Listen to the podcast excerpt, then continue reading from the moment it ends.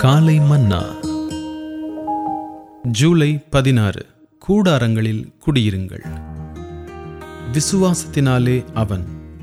Abraham வாக்குத்தத்தம் பண்ணப்பட்ட தேசத்திலே பரதேசியைப் போல சஞ்சரித்து அந்த வாக்குத்தத்திற்கு உடன் சுதந்திரராகிய ஈசாக்கோடும் யாக்கோபோடும் கூடாரங்களிலே குடியிருந்தான். எபிரேயர் பதினொன்றாம் அதிகாரம் ஒன்பதாவது வசனம்.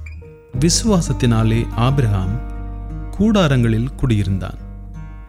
பழைய ஏற்பாட்டில் கூடாரங்களில் வசித்தல் என்பது விசுவாசத்தினாலே ஜீவிப்பதற்கு அடையாளமாய் இருந்தது. ஆபிரகாமுடைய பிள்ளைகளும் அவனுடைய பேர பிள்ளைகளும் கூட கூடாரங்களில் வசிக்கும்படியாக போதிக்கப்பட்டார்கள்.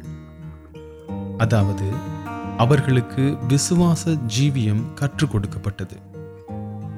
ஆகவே ஆபிரகாமுடைய மரணத்துக்கு பின் அவனுடைய பிள்ளைகளும் பேர பிள்ளைகளும் அவனுடைய நல்ல மாதிரியை பின்பற்றி கூடாரங்களில் குடியிருந்தனர். நாம் விசுவாசிப்பதினாலே ஜீவிப்பது மட்டுமல்லாது நம்முடைய பிள்ளைகளும் பேர பிள்ளைகளும் தங்களுடைய தேவை எதுவாயிருப்பினும் அது சரீர பிரகாரமான தேவையாயினும் ஆவிக்குரிய தேவையாயினும் அல்லது வேறெந்த தேவையாயினும் அதற்காக தேவன் மேலேயே நம்பிக்கை வைக்க வேண்டுமென நாம் அவர்களுக்கு போதிக்க வேண்டும்.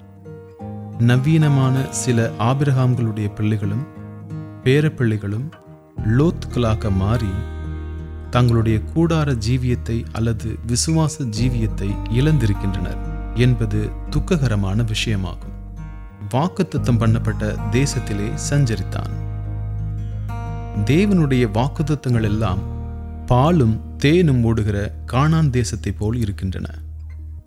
நாம் ஒவ்வொரு நாளும் தேவனுடைய வாக்குத்தத்தங்களினாலேயே பிழைத்து அவைகளிலேயே சார்ந்து கொள்வோமாக.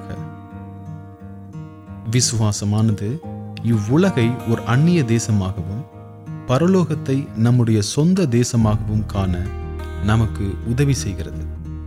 கர்த்தருடைய பரிசுத்த நாமத்திற்கு ஸ்தோத்திரம். காலை மன்னா.